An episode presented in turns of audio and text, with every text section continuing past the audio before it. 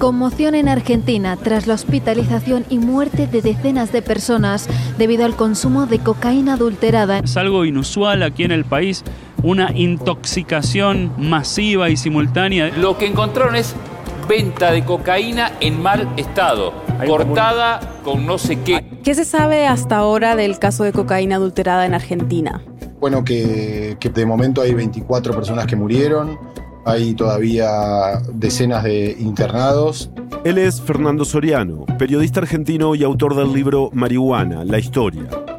El martes primero de febrero, el mismo día que Argentina jugaba las eliminatorias del Mundial contra Colombia, varias personas compraron cocaína adulterada en el barrio Puerta 8 del partido 3 de febrero en la provincia de Buenos Aires. Horas después llegaron al hospital en estado grave. Lo mismo pasó días más tarde, el domingo 6 de febrero, en Rosario, la tercera ciudad más poblada del país. Desde entonces, seis personas han ingresado al hospital por haber consumido posiblemente cocaína adulterada. Aún no se sabe si en ambos casos se trata del mismo lote de droga.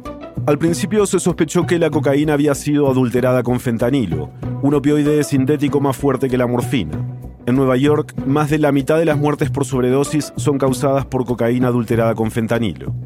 Es raro, de todos modos, que sea fentanilo. El fentanilo no se produce en Argentina, se importa obviamente para aplicaciones médicas, se usó mucho en casos de pacientes que necesitaban asistencia respiratoria o opiáceos con la cuestión del COVID. Ahora se sabe que la droga que se usó para mezclar la cocaína es carfentanilo. El carfentanilo también es un opioide, pero exclusivamente de uso veterinario, ya que es 10.000 veces más potente que la morfina y 100 veces más potente que el fentanilo. Usualmente se aplica como tranquilizante para elefantes y otros mamíferos grandes. Durante más de una semana, los peritos buscaron entre más de 200 opiáceos para dar con la fórmula de esta cocaína. Es un proceso complejo y, según reportes en la prensa, Argentina no es un país que tenga experiencia identificando opiáceos. Y acá, digamos, agrego una opinión. Esta demora en saber qué tiene también tiene relación con que, como en gran parte del mundo, el mercado de la cocaína no está regulado está puesto a disposición del narcotráfico, entonces también es más difícil acelerar los procesos burocráticos para analizar una sustancia. ¿Por qué? Porque es ilegal.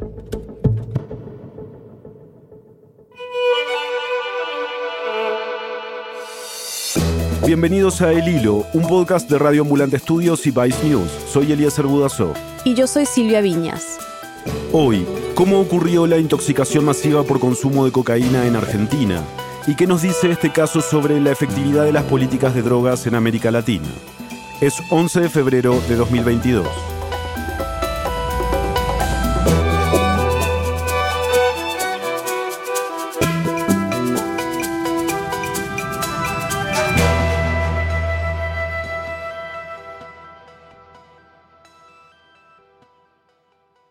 Fernando, ¿qué síntomas tuvieron los que tomaron esta cocaína? Entiendo que tenían dificultades respiratorias, dificultades de movilidad. Con vómito, dolores de panza, me dolía mucho el cuerpo. Me sentí mal, se me nubló toda la vista, quise ir al baño de vuelta y no llegué y empecé a vomitar sangre. O sea, se descompensó primero el amigo que falleció y después eh, se descompensó él, pidió ayuda y lo trajeron acá a las 5 de la mañana. Y desde ahí está entubado y bueno, grave. Estaban con síntomas que en general trae la sobredosis, ¿no? Con incapacidad de moverse, con vómitos. Eh, apareció gente muerta en la vía pública, se murió gente en sus casas porque no querían ir al hospital, porque por supuesto no querían confesar un delito, sería la tenencia para consumo. Varios pacientes que llegaron a los hospitales tenían hemorragias, algo que no es un síntoma de opioides ni de la cocaína. Eso hizo pensar a los médicos que incluso pudo no tratarse de cocaína y sí de una mezcla que hasta tendría veneno para ratas. Pero el ministro de Salud de la provincia de Buenos Aires aseguró que fue una sobredosis de opioides. En Argentina, la cocaína usualmente se adultera con sustancias como ibuprofeno, azúcar impalpable o talco. Sustancias blancas, que puede ser paracetamol, se habla de vidrio molido. ¿Y quiénes fueron las víctimas? ¿Qué se sabe sobre ellos?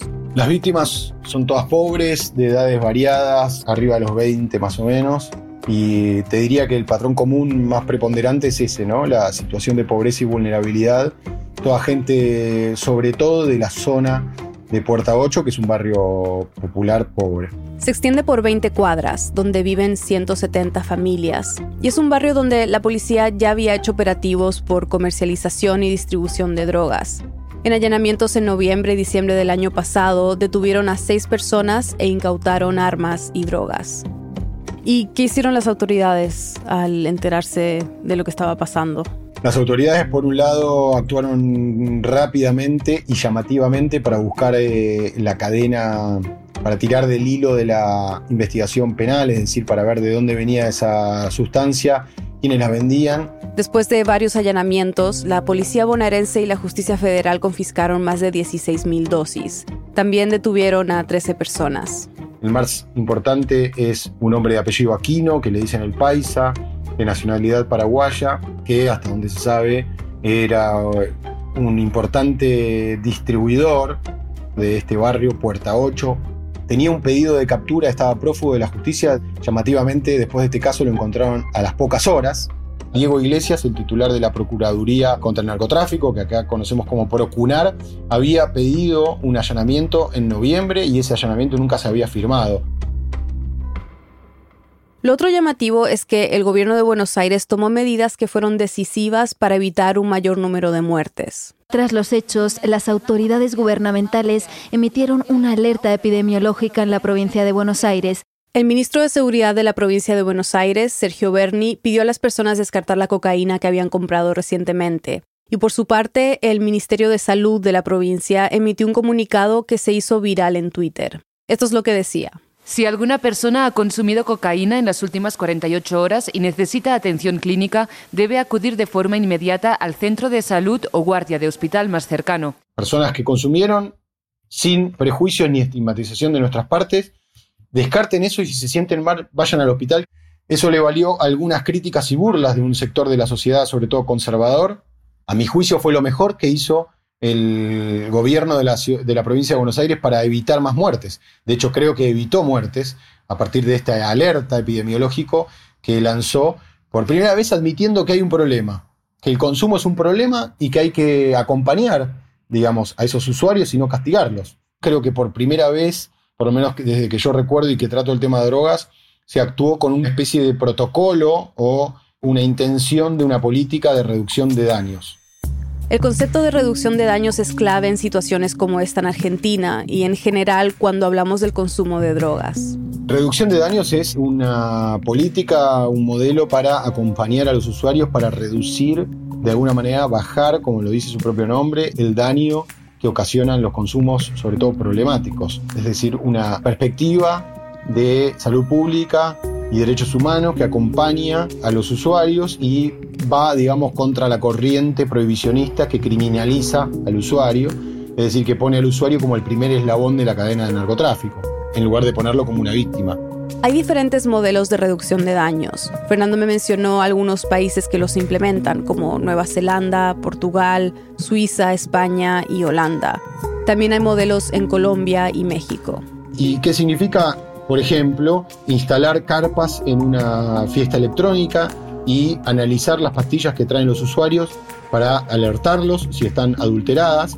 O eh, abrir oficinas donde la gente pueda ir a eh, hacer testear su sustancia, sea cual sea, eh, si tiene dudas del origen. Algunos programas ofrecen un lugar seguro para que los consumidores puedan inyectarse con jeringas descartables, higienizadas y así evitar los daños colaterales del consumo. O hacer seguimientos y testeos de las drogas que están circulando en el mercado, también para hacer alertas, ¿no? Es decir, esto, si hubiera una política seria e ideal, digamos, de reducción de daños, quizás alguien se hubiera enterado que esta droga estaba adulterada y estaba circulando y se podría haber alertado antes, ¿no? Pero Argentina no tiene una política oficial. Lo que hay son organizaciones no gubernamentales, como la Asociación de Reducción de Daños de Argentina. Aún hay muchas preguntas por responder acerca de este caso de cocaína adulterada en Buenos Aires, pero desde el comienzo empezaron a correr varias hipótesis de por qué ocurrió esto. Una dice que hubo un mal cálculo por parte de los narcos que mezclan la droga. Otra que se trató de un envenenamiento intencional motivado por un ajuste de cuentas entre bandas. Pero las autoridades de Buenos Aires han dicho que la segunda hipótesis es casi imposible. Más allá de qué causó este incidente en particular, queríamos entender más sobre el consumo de cocaína en Argentina. Hace cinco años que no hay estadísticas oficiales sobre consumo de cocaína. Sí se sabe que viene en aumento, como en todo el mundo. Si bien no hay data oficial desde 2017, según el gobierno local, en la provincia de Buenos Aires se comercializan 250.000 dosis de cocaína al día. Y hay que recordar que esta es la provincia más poblada del país. Hace tres años, el informe sobre el consumo de drogas en las Américas de la Comisión Interamericana para el Control del Abuso de Drogas situó a Argentina y Uruguay en el segundo lugar, con la tasa más alta de consumo de cocaína por persona, superado solo por Estados Unidos. Y con respecto a la preparación de cocaína, se estima que en el país hay unos pocos laboratorios en donde se cocina la droga, pero la mayoría llega de otras partes de la región. Ya viene, digamos, así producido desde Bolivia sobre todo, a veces desde Perú y muy poco de Colombia. La cocaína de Colombia en general va hacia el norte o hacia Europa. Además, Argentina es un lugar de tránsito, un lugar desde donde sale la cocaína hacia mercados que pagan todavía mucho más como Europa, ¿no? Es decir, acá la cocaína vale un poco más que en los países productores, pero a la vez muchísimo menos que en los países de Europa, ¿no? Entonces es un puerto y hay un gran negocio no solamente de la distribución local, sino de la exportación. Así como pasó con la economía legal, el mercado de las drogas estuvo paralizado durante la primera fase de la pandemia. Después de ese periodo, el tráfico de sustancias rápidamente se recuperó y el consumo aumentó. Argentina no pareciera ser la excepción. Sí, hubo un aumento, por lo menos eso es lo que dicen también en, las guardias o en los hospitales. También hubo un aumento mm, del cultivo de hogareño de cannabis, lo cual me parece muy bien. Es la mejor manera de combatir el narcotráfico, por lo menos el tráfico de marihuana prensada que viene de Paraguay. La mejor manera es cultivar en sus casas. Por su trabajo, Fernando tiene mucha relación con las organizaciones canábicas del país. Ellos le comentaron que durante la primera etapa de la pandemia recibieron muchas llamadas pidiendo asesoramiento. Hablaba con ellos y, ellas y me decían, no sabes la cantidad de, gente que nos está escribiendo o llamando o buscando para aprender a cultivar. Y eso evidentemente hizo también de una necesidad de, de, tener cannabis en su casa porque por ahí los canales tradicionales de, distribución se habían cortado, ¿no? En el momento más duro. Acá en Argentina, en el momento más duro de la pandemia, hubo una especie de cuarentena de toque de queda que fue bastante fuerte, ¿no? Entonces, también proliferó ahí la distribución de algunas drogas con los nuevos sistemas de distribución de, comida. En marzo de 2017 se aprobó el cannabis medicinal y el año pasado se creó el registro del programa de cannabis. Ahora los usuarios registrados pueden cultivar en sus casas, transitar con cannabis por la calle y transportar hasta 40 gramos. Esta nueva reglamentación no pone límites a la patología, es decir, cualquier médico puede indicar cannabis para cualquier patología que crea necesaria. Y eso va desde bruxismo hasta insomnio, pasando por las patologías tradicionales que sabemos que el cannabis funciona muy bien, como epilepsia, artritis, fibromialgia, ¿no? Entonces, si yo le digo a, una, a mi psiquiatra o a un médico, tengo bruxismo, necesito cannabis, y el médico me lo indica, ya de esa forma estoy habilitado a poder tener plantas en mi casa, hasta nueve plantas, o poder conseguir el aceite y consumirlo. Pero no es tan fácil como parece. Para eso el médico debe argumentar el porqué de esa prescripción y luego debe ser aprobada por el registro del programa de cannabis. ¿Y el resto de las, de las drogas cómo están reguladas en Argentina? No están reguladas. El único que regula el resto de las drogas es el narcotráfico. O sea, están todas prohibidas. Están todas prohibidas, exactamente. Insisto, no hay ni siquiera una, una idea, que espero que eso cambie ahora, de decir, bueno, no podemos legalizar la cocaína porque es un problema todavía, pero por lo menos eh, eh, empecemos con una política de reducción de daños en, en, trabajo con las asociaciones, que es como, como ocurre en España, en Colombia, en México o en otros países. ¿Qué modelo sería el más indicado para adoptar en Argentina? Bueno, yo lo dije estos días y generó mucha polémica, pero a la vez bastante aceptación. Creo que en definitiva, en el fondo de la idea, evidentemente la prohibición planteada como está no ha dado resultado. Hay que empezar otro modelo. ¿Cuál sería otro modelo? Bueno, la despenalización y la regulación. Quizás con drogas duras es más difícil pensarla de momento, pero sí tranquilamente debería empezarse con el cannabis. El Estado tiene a mi juicio por lo menos, la obligación de combatir el narcotráfico. Esta forma de combatir el narcotráfico no ha dado resultado. Hay que quitarle parte del mercado, del negocio. Bueno, creo que una regulación en principio del cannabis podría ser un buen punto de partida. Si tuvieras que resumir, ¿por qué crees que pasó un episodio como este? Esto que pasó en Argentina pasó porque iba a pasar. Y creo que esto es una consecuencia directa de la prohibición y de la vulnerabilidad a la que están expuestas las poblaciones más pobres. No es casual que esto haya pasado en un barrio pobre y que los muertos sean prácticamente todos pobres. Y en la medida que esto siga prohibido, el mercado va a estar regulado por el narcotráfico, las reglas las van a poner ellos, los muertos los van a poner ellos y a los cómplices también los van a sostener ellos.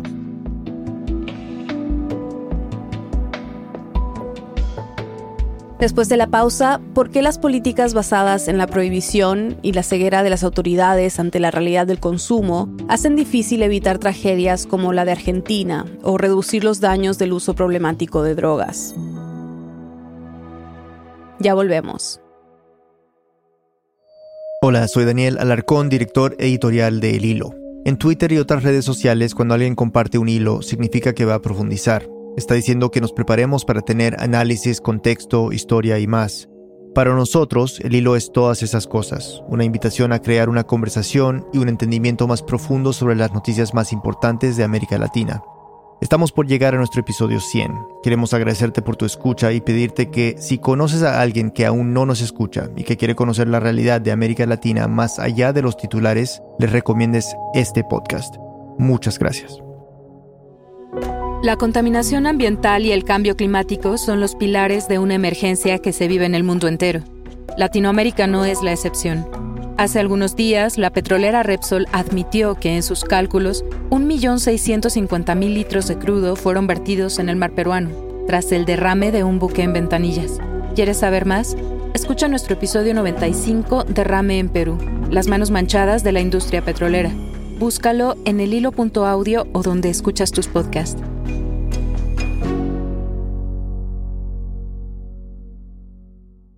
Estamos de vuelta en el hilo. Catalina, la tragedia de la cual hablamos en el segmento anterior ocurrió en un país con leyes estrictas de prohibición de drogas, como casi todos. ¿Qué impacto tiene la prohibición en los esfuerzos para prevenir incidentes como este? Mira, yo creo que el primero es pues entender que la prohibición no funciona. Ella es Catalina Gil Pinzón. Soy oficial de programa del Programa Global de Política de Drogas de la Open Society Foundations una red que promueve y financia proyectos de democracia, justicia y derechos humanos. Al parecer, la demanda por consumir es tan poderosa que la prohibición que se lleva implementando durante 50 años no ha logrado que se deje consumir, ni siquiera que se consuma menos o que haya menos sustancias disponibles, porque ya sabemos que hagamos lo que hagamos, muchas personas van a consumir. El ser humano consume sustancias psicoactivas desde siempre y desde siempre ha buscado sentirse mejor, sentir placer, relajarse, crear, autoexplorar, alejarse un poco de su día a día. Y este es un factor importante, digamos, en sociedades conservadoras como la nuestra, donde muchas personas no ven bien o incluso condenan o sancionan la autonomía y el buscar el placer. Entonces que una persona decida consumir una sustancia para sentir bien, para sentir placer, está mal.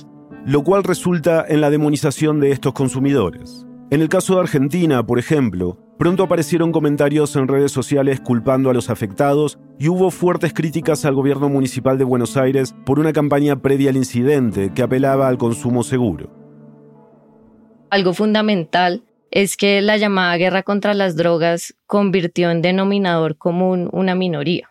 O sea, asumimos que todas las personas que usan drogas sufren trastornos, pero los datos muestran que no es así. Catalina me mencionó el informe mundial sobre las drogas que las Naciones Unidas presentó el año pasado. El estudio dice que en 2018 al menos 275 millones de personas en el mundo habían consumido drogas al menos una vez, y un 13% sufrió trastornos o lo que se llama consumo problemático. Y las muertes directamente relacionadas con las drogas fueron 128 mil. En 2019, según este último informe de la ONU. Para poner esta cifra en perspectiva, según la Organización Mundial de la Salud, el consumo nocivo de alcohol mata a más de 3 millones de personas al año y el de tabaco a más de 8 millones. Mueren más personas por ser fumadoras pasivas que por consumir drogas ilegales. Entonces yo menciono estos datos porque pues yo creo, no sé si en el país de ustedes también pasa, pero desde pequeños hemos escuchado las frases o leídos de que todo consumo es problemático o que millones de personas fallecen por el consumo de drogas y esto es mentira. No toda persona que consume tiene problemas de consumo y eso es algo que debemos mostrar más, que se puede consumir responsablemente y ser una persona funcional. Otro dato del mismo reporte que resaltó Catalina es que del total de las muertes asociadas al consumo problemático, el 69% están relacionadas con el consumo de opioides, sustancias que se venden de forma ilegal pero también legalmente. Entonces, durante 50 años las drogas se han promovido como una amenaza mundial cuando fácilmente podríamos estar abordándolas de una manera más costo eficiente por medio de estrategias de reducción de daños donde se priorice la autonomía, la salud y los derechos humanos. O sea, regular en vez de prohibir. Y estoy segura que ese 13% de consumo problemático y de muertes que tenemos hoy en día serían mucho menos si regulamos los mercados, porque habría más control sobre las sustancias, sabríamos pues sobre a quién se les vende, quién puede acceder a estos mercados y las personas consumidoras tendrían más acceso a información veraz y pues una mejor atención por parte de los gobiernos. La regulación de las drogas es algo que sigue siendo bastante polémico. Hay muchos mitos, como que regular significa barra libre. Como si nos fueran a caer sustancias del cielo a todos y si yo salgo de mi casa, pues nada, voy a tener ahí una gama de sustancias listas para que yo consuma y pues eso es mentiras, ¿no? Todas deben estar reguladas, incluso las que potencialmente pueden causar más daño y esto también es porque si hay una sustancia que potencialmente me puede causar grandes daños, digamos como la heroína, eso no debería estar al control de los grupos ilegales, debería estar al control del Estado. Catalina me dio el ejemplo de algunos países que han abordado el tema de drogas de una manera diferente. Tienen un enfoque más pragmático, aún manteniendo la prohibición. Es decir, como así prohibamos, sabemos que la gente va a consumir. Y por eso, digamos, en Europa hay varios países que han implementado estrategias de reducción de riesgos y daños, sabiendo que hagan lo que hagan, pues la gente consume y que necesitamos reducir esos potenciales riesgos que tiene el consumo. Un ejemplo es lo que se está haciendo en Cataluña, donde hay una red de más de 60 centros de atención y seguimiento a drogadependencias. Un paciente que acude a estos centros después es dirigido al lugar que corresponde para recibir ayuda médica o apoyo social. Hay centros de integración social y unidades de desintoxicación y de crisis, solo por mencionar algunos programas. El caso de Portugal también es emblemático. Es uno de los pocos países que ha despenalizado el consumo de drogas y, como escuchamos en el segmento anterior, tiene una estrategia de reducción de daños. Con resultados contundentes, ¿no? Se disminuye el consumo problemático de heroína, que fue lo que comenzó este cambio, las muertes por sobredosis y la población carcelaria. Todo eso suena como algo muy lejano en América Latina. Incluso en Uruguay, donde está regulada la marihuana, no se ha implementado una política del todo eficiente para reducir los riesgos y daños asociados con el consumo de drogas. Por eso la respuesta de las autoridades de Buenos Aires ha llamado tanto la atención. Porque al decir abiertamente, si compraron cocaína no la consuman y en caso de haberla ingerido vayan a un centro de salud, están reconociendo que la gente consume. Es una manera de reducir daños, a pesar de que no exista una política oficial al respecto. Catalina me explicó que en el resto de la región las políticas de reducción de daños tampoco suelen ser impulsadas o financiadas por los gobiernos, incluso en los países que en teoría sí tienen estrategias, como Colombia. La mayoría de estos programas son liderados por organizaciones de la sociedad civil que más o menos están reemplazando al Estado en lo que debería ser.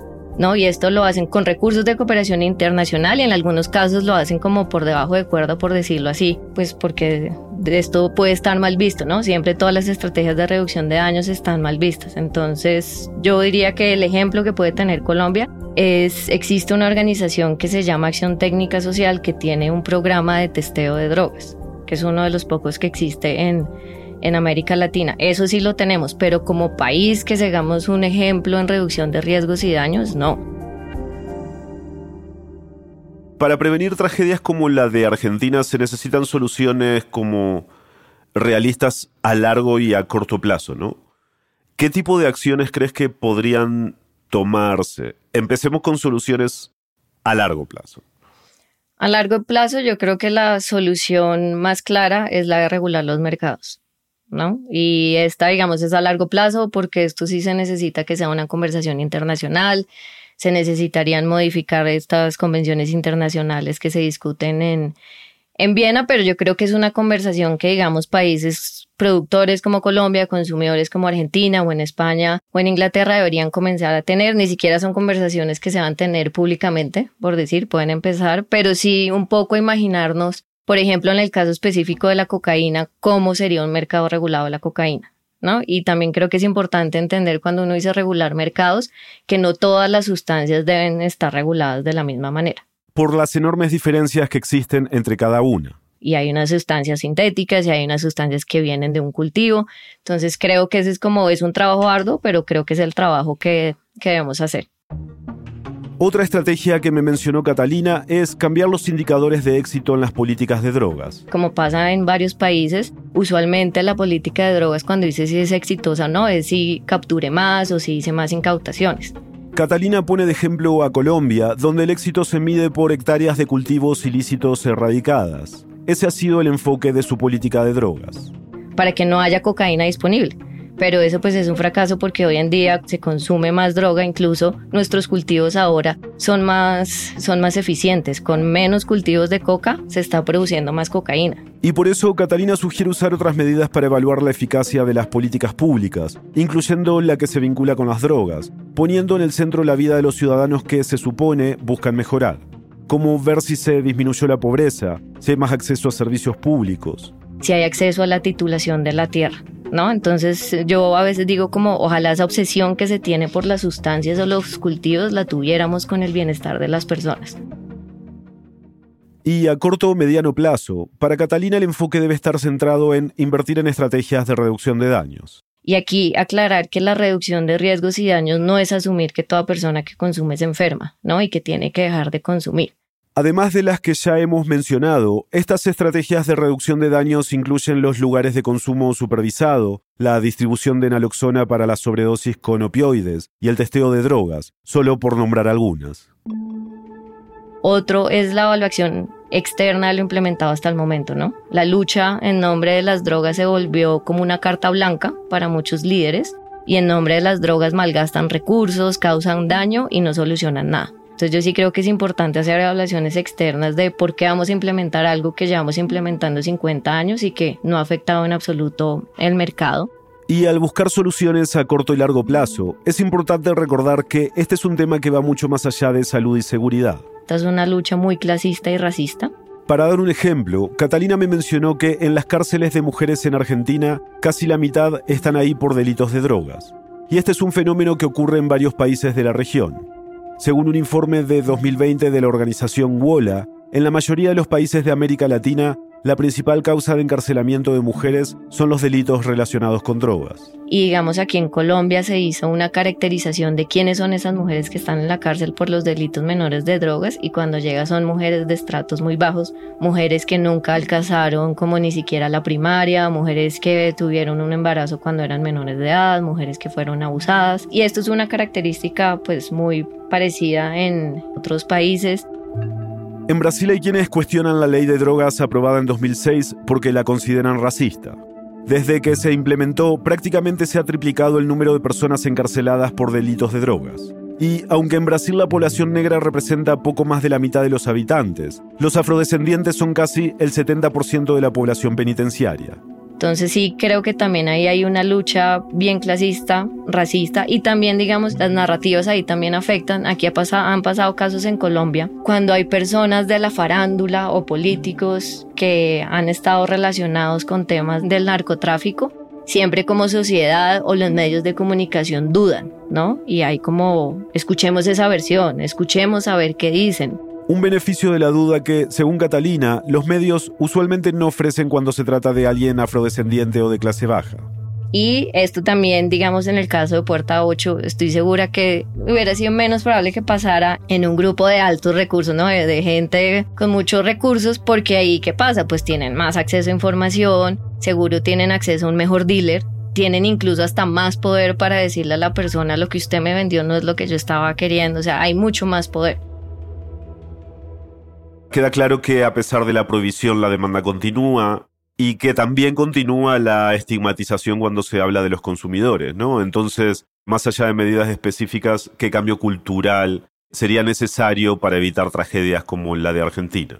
Bueno, aparte de las nuevas narrativas en los medios de comunicación, que a mí me parece importante, yo a veces digo, pues en esta región que nos gustan tanto las novelas, ojalá en algún momento alguien en una novela consuma alguna sustancia y ese no sea como el punto de su personaje, ¿no? Porque en todas las novelas siempre es como el que consume o es el malo o la loca que la acabaron en las clínicas de rehabilitación, como las llaman. Y creo lo que digo, como empezar a ver que consumir como con el alcohol, que es como el ejemplo que siempre hacen, pero es que es verdad. O sea, acabamos de trabajar y vamos a un bar a tomar alcohol. Eso es un consumo responsable.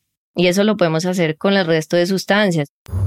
Esta guerra contra las drogas que hoy muchas personas o muchos medios por ahora digan como es una guerra fallida, pero yo sí creo que hay algo en lo que ha sido muy exitosa y es discursivamente o a nivel político. Creo que esa ha sido la ganancia más grande que ha tenido esta guerra y en lo que no ha fallado y es porque nos tiene a la sociedad totalmente con mucho miedo y con mucho estigma y con mucho tabú de las drogas. Un tabú que, según Catalina, debe empezar a combatirse desde muy temprano, incluso en los colegios. Yo sé que es supremamente difícil porque nos han dicho que las drogas son lo peor en nuestra sociedad, pero pensando en proteger, que ahí creo, digamos, el discurso siempre de las personas, de algunas personas que promueven la prohibición es como alguien quiere pensar en los niños y cómo protegemos a nuestros jóvenes. Y es como, es que así los protegemos. Obviamente no es que todos los jóvenes del planeta van a consumir, pero es posible que se vayan a encontrar que les van a ofrecer una sustancia, que sus amigos consuman, o sea, creo que más allá de la típica conversación que a todos nos han dado de di no a las drogas, deberíamos ampliar más la conversación en colegios, en universidades, entre familia, entre amigos, porque entre más información veraz tengamos es mejor. Entonces es otra vez volver un poco al pragmatismo de hay un mercado, hay un consumo, sabemos dónde se vende, no más tabú, no más silencio al respecto.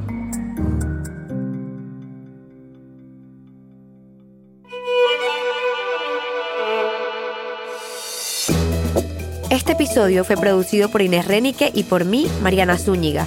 Fue editado por Silvia Viñas y Eliezer Budasov. Desiree Yepes hizo el fact-checking.